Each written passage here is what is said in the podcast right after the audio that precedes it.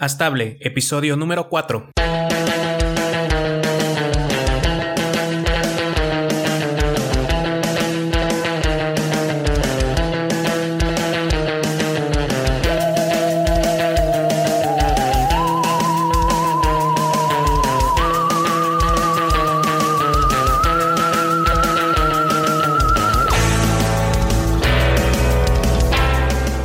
Bienvenidos a Stable, el programa, el podcast donde hablamos de tecnología, del funcionamiento de los dispositivos electrónicos que se encuentran dentro de tus aparatos y sus aplicaciones.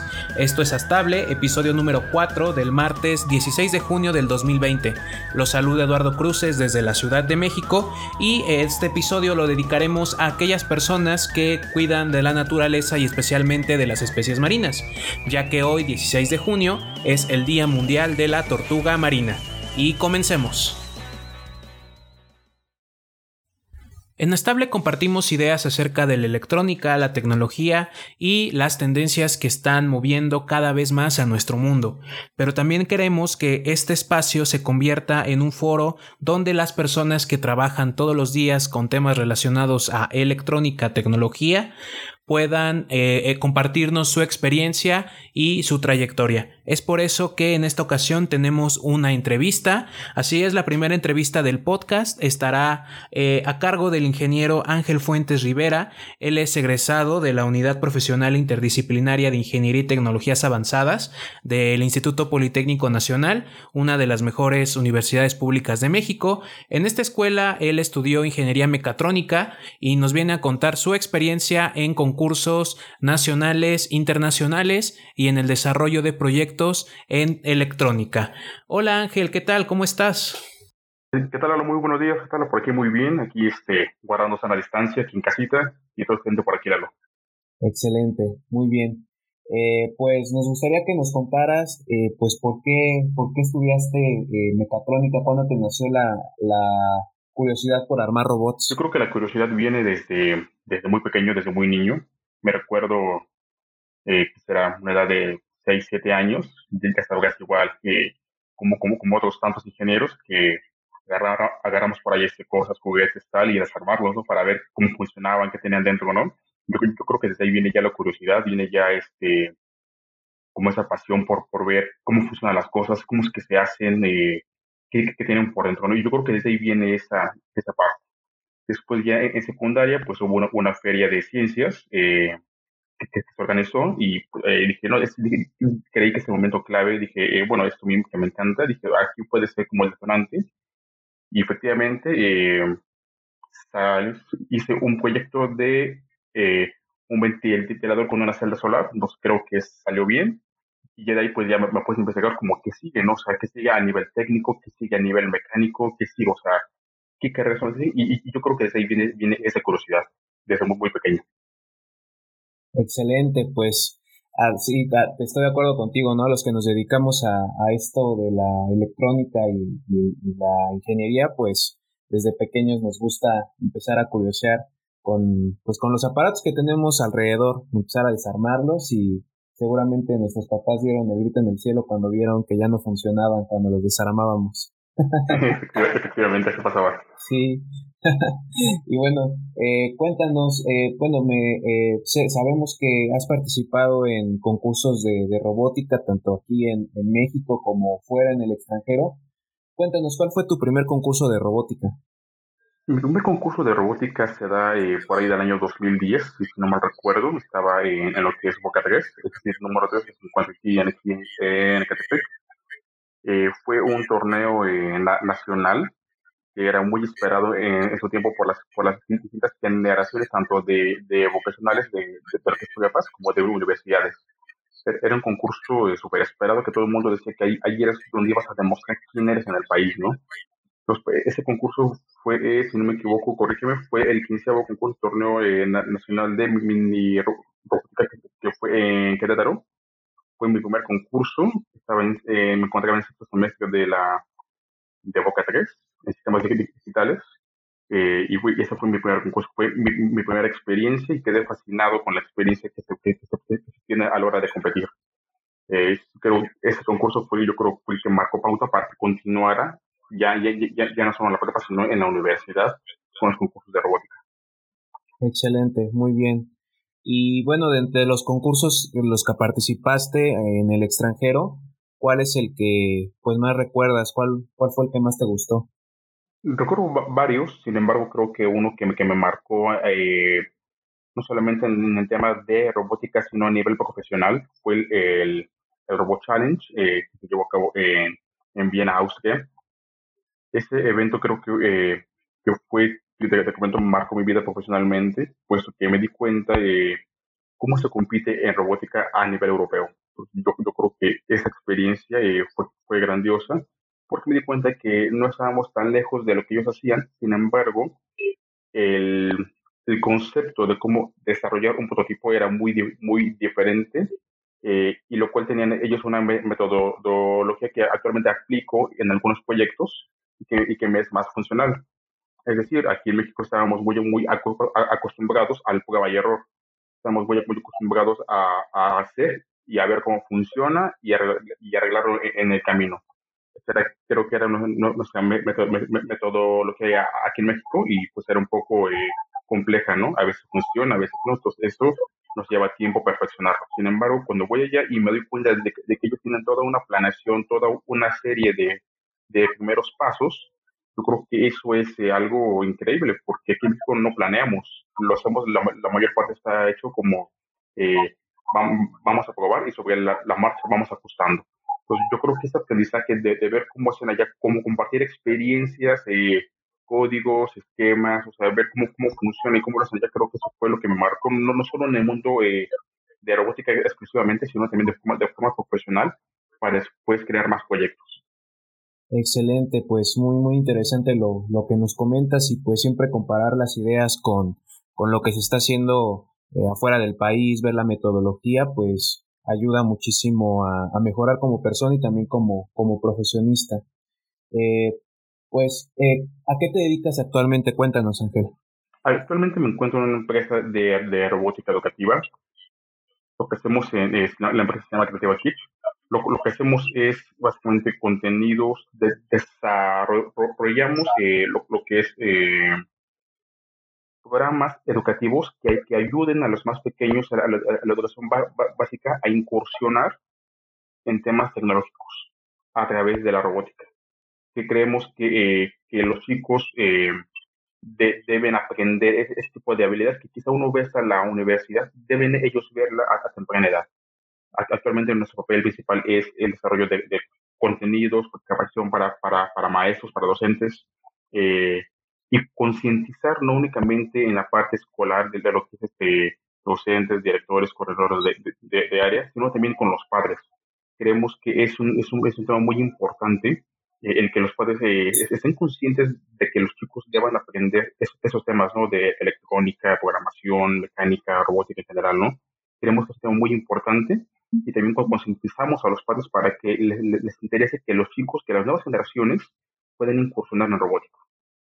Ok, pues suena bastante interesante, ¿no? Seguir pasando la pues la estafeta que no solamente se quede en, pues en las personas que como tú han participado en concursos de robótica, sino que los chicos, las personas que quieren empezar a, a, estudiar estos temas, aprender a armar un robot, a participar en los torneos, pues tengan esa, esa posibilidad y pues de principio en el colegio, ¿no? Que es donde pues es más accesible ya que pues están eh, normalmente pues todos los días aprendiendo conocimientos junto con sus demás compañeros. Eh, cuéntanos, Ángel, ¿consideras importante que, eh, que, que sea, eh, bueno, que sea relevante estudiar electrónica actualmente? Sí, por supuesto. Yo creo que eh, hace unos años vino lo que fue una revolución en el mundo de la programación, en el mundo del coding. Viene toda una revolución con todo el open source a nivel tecnológico, a nivel de, de, de pues, programación de, de aplicaciones móviles, aplicaciones web eh, viene toda esa revolución. Eh, y no solamente en el extranjero, sino también en México se dio parte de esa revolución.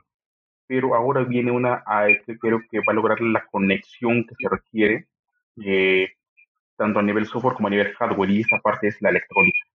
Creo, creo que la parte electrónica, si bien no es como tal el alma de, lo que algo pueda funcionar, si es el hardware, si es el medio a través del cual van a, se va a, poder conectar eh, un aparato, una máquina, eh, cualquier cosa con el Internet, por ejemplo, ¿no? Pues creo, creo que la parte electrónica es súper importante eh, porque es la que va a permitir la función física de las cosas. La, electrónica se, se vuelve eh, una parte imprescindible en el desarrollo de la tecnología. Excelente.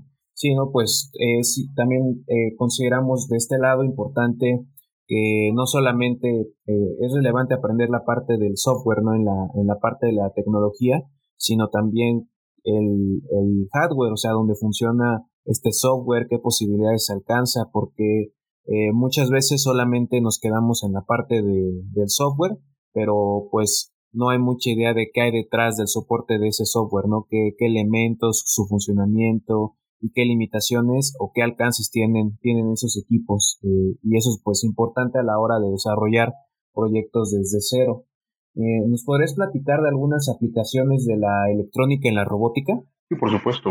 Eh, yo, creo que hay algunas cosas que nos enseñan en, la escuela y que se dan a nivel de, de, de concepto creo que la, aplicación es lo realmente interesante y lo, y realmente eh, quizá cuesta eh, trabajo en tiempo, a veces también eh, en inversión, por supuesto. Pero algunas de las aplicaciones más interesantes de la electrónica es, se encuentran en el tema, en el tema de la seguridad. En seguridad principalmente están eh, algunos temas muy importantes, eh, alarmas, seguridad, sistemas de seguridad, de cierre automático, para automático, eh, son algunas de las aplicaciones. Otra más interesante también, por supuesto, es el tema de la iluminación. En electrónica eh, tienes todo un panorama eh, gigantesco de, aplicaciones. Entonces, te mencionaba lo, que era seguridad. Otro tema es iluminación, que por supuesto tiene aplicaciones muy comerciales eh, en temas de, de, alumbrado público, en temas, por ejemplo, de lo que son fiestas, por ejemplo, cuando vas a hacer una, una animación con juegos de, de luces, por ejemplo, que sería otra más. Eh, una tercera y muy interesante que viene, que, viene pagando muy fuerte es el tema del Internet de las Cosas, donde es, justamente lo, lo, que comentábamos de, la importancia de, la conexión entre el software y el hardware, ¿no? Pues esta parte eh, yo creo que también es una persona que viene, que viene súper gigantesca, que involucra sistemas de conectividad para que, eh, que harían más fácil la vida de, de, las personas, no solamente en casa, sino también en la parte industrial. En la parte industrial, por supuesto, hay una aplicación gigantesca, eh, que traemos toda la, parte de, lo que es sensores, actuadores mecánicos, motores, o sea, tenemos todo un campo de aplicaciones eh, enorme, ¿no? Sin embargo, e, esa, tercera que, te comento de Internet de, las cosas, que seguramente ya lo ubicas perfectamente, pero yo, creo que es el partaguas para este siglo, ¿no? De lo, que viene ya a conectar directamente el hardware físico, como lo conocemos, con el Internet, con el software, de software. Sí, totalmente estoy de acuerdo contigo. Creo que el Internet de las Cosas va a, ya está comenzando a revolucionar nuestras vidas para ahí para los que nos escuchan y que pues les suene este concepto pero no queda algo claro pues el internet de las cosas es sencillamente conectar todo a internet no a través de, hardware como nos comenta Ángel a través de tarjetas electrónicas se conectan principalmente en estos, en estos primeros instantes de esta tecnología, eh, procesos industriales, ¿no? como la temperatura, la presión, el nivel de ciertas variables dentro de una industria, que esto le permite, eh, por ejemplo, a los productores de alimentos eh, ahorrar en ciertos insumos, pero poco a poco va a ir adentrándose más a nuestra vida, ¿no? Va, vamos a tener conectados eh, aparatos eh, domésticos a Internet para que nos reporten su estado y que no solamente sepamos, sino también como nos comenta Ángel, la parte importante del software. Estos datos eh, van a cobrar importancia ya que van a automatizar cada vez más los aparatos. Nuestros aparatos cotidianos van a empezar a tomar decisiones por sí solos y pues las van a hacer más óptimas, ¿no? Hay ciertas decisiones que las máquinas las toman mejor que nosotros, entonces hacia allá va hacia allá va la parte de, Internet de las cosas que en efecto va, está cambiando y va a cambiar mucho más nuestras vidas. Eh, ¿Qué les dirías a aquellas personas, Ángel, que han considerado estudiar ingeniería mecatrónica? Pues que adelante, eh, que, sigan, eh, que se adentren en este mundo de, de, tecnología, por supuesto. Una parte muy, muy importante eh, a considerar aquí en México es que la mayor parte de las personas somos consumidores eh, de, tecnología, de artefactos, de máquinas, de, de cualquier sistema, ¿no? Eh, y cuando tú entras a, a una ingeniería, eh, por ejemplo, en mecatrónica, en electrónica, eh, temas electromecánica, por ejemplo, lo que pasa es que nos volvemos desarrolladores de la misma. Pues creo que es súper importante que, eh, que, haya más personas que se interesen por esas áreas, se interesen por estudiar ingeniería. Yo creo que eh, si, hubiera una, o incluso una orientación vocacional eh, previa incluso a la preparatoria, sino más bien desde edades más, más tempranas y me dijeran cuáles son las carreras para el futuro, sin pensarlo, me iría por, por mecatrónica nuevamente. Entonces, para esas personas que están considerando estudiar e, e, esta carrera o carreras afines, diría que adelante, que no se rindan, que sigan adelante, que echen todas las, las ganas de, de, de, el mundo, o sea, que, le den con todo, porque esto van a ser una revolución, van, van a ser que, que, como, que como personas crezcamos, pero también como país. y, y, lo que quiero es que, eh, pues que sigan adelante, o sea, que no se rindan, y adelante. Excelente, muy bien. Eh, una, una pregunta más, este Ángel. ¿Tú cómo ves el panorama en México y pues en general en Latinoamérica para, para el desarrollo precisamente de esta, de esta tecnología que, que se viene pues con todo a, todo el mundo? El panorama mundial que, que nos aqueja, ¿no? Eh, este tema creo, que es importante, que viene toda una globalización que ya, ya, ya, se viene pautando desde, desde años y que se viene imaginando cómo hay, eh, desde que haya un, un estándar, eh, digamos que lo, lo, lo, que llaman el, el nuevo, nuevo, orden, pero que no es más bien que estandarizar eh, la, los temas de, de, tecnología, los temas y que implican en, cualquier área. Actualmente tenemos ya tecnología en las temas fintech, por ejemplo, pues que es tecnología en el área financiera yo, yo creo que toda esa área de tecnología global creo que viene, eh, viene a dar comodidad eh, a la humanidad. Pues creo que se vienen tiempos eh, muy, muy padres, muy, muy buenos. Hay por ahí este, estadísticas que, si bien dicen que la parte de tecnología, la parte de, la conexión, el software, la electrónica, toda la parte que se refiere a eso, va a reemplazar quizá puestos que eran ocupados por, por humanos, ¿no? O sea, por personas. Eh, sin embargo, también se puede ver que obviamente esta, este reemplazo de, personas también va a generar empleo, pero en la parte de tecnología. De ahí su, gran importancia. Sí, totalmente de acuerdo, ¿no? La, la tecnología, así como en las revoluciones eh, industriales de, los años pasados y de los siglos este, anteriores, pues siempre cambió, cambió la forma de producir, cambió la forma de, de interactuar con, con la industria y pues esta llamada cuarta revolución industrial pues no, no va a ser la excepción, ¿no? Cada vez se van a generar nuevas fuentes de trabajo eh, muy diferentes a las actuales, entonces pues sí considero también, al igual que tú, que es muy importante estar actualizado en estos temas pues para poder tener una, un, un buen papel y ser protagonista en, en estas áreas. Bueno, Ángel, y por último, eh, recomiéndanos un libro ah, para, para nuestros escuchas. ¿Qué, qué libro les, les recomendarías? Por supuesto. Eh, creo que aquí los que escuchamos estos temas son personas interesadas en temas de la tecnología o que, bien, que si no somos profesionales en esta área, no, nos interesa conocer más y eso está increíble. Eh, una parte que recomiendo bastante, y ahí va el, el libro justamente que recomiendo para, para, para la lectura amena, este libro de Padre Rico, Padre Pobre. Eh, de, es de Robert Kiyosaki. Eh, creo que este es un libro que te da un panorama, eh, una entrada a una visión más, más, más, más financiera y este tema es súper importante. A veces cuando, cuando, estamos ya en la parte de, de ingeniería, eh, no muchos eh, profesionales le, tomamos importancia a esos temas de financieros, emprendedores, tal, ¿no? no lo hacemos porque nos enfocamos mucho en la parte técnica. Sin embargo, estamos en un país que, pues, al cual, o sea, yo creo que al ser un país eh, emergente, eh, creo que estamos en, momentos claves para el emprendimiento y mucho más en el área de, tecnología. En México hay ecosistemas emprendedores que se dedican a esta parte, pero uno como, como, como técnico profesional que, que conoces de, temas técnicos de hardware, de electrónica, de software, muchas veces no los llevamos a esa parte.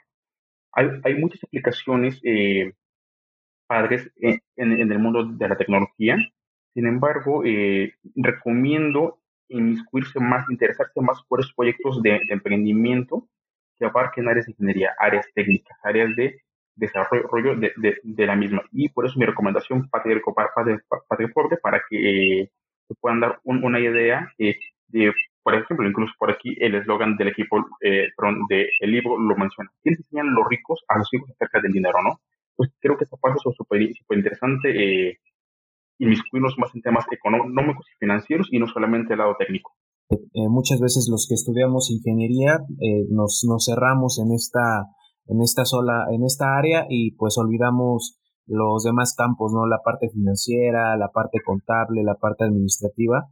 Y si queremos emprender proyectos es muy importante tenerlas en cuenta, ya que pues una empresa se compone de distintas partes, no, no solamente de la parte del desarrollo de productos, sino de muchísimos, eh, muchísimas ramas y pues es eh, crucial tenerlas en cuenta para el desarrollo de proyectos. Eh, pues muchas gracias Ángel, te, agradecemos muchísimo tu tiempo, tus respuestas y cuéntanos dónde te encontramos, alguna red social, algún contacto. Mira, puedes encontrar, pueden encontrarme en LinkedIn, pueden buscarme como Ángel Fuentes Rivera y pueden, pueden encontrarme.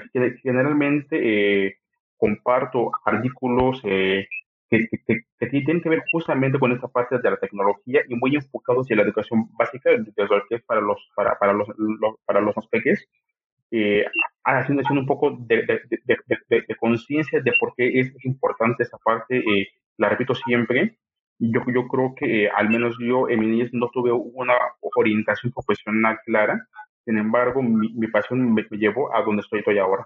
Entonces, eh, por ahí pueden encontrarme, en LinkedIn principalmente. Eh, próximamente voy a ver eh, también por aquí lo, es una red, una comunidad en Facebook, pero de momento pueden encontrarme en LinkedIn, como Ángel Fuentes Rivera, repito.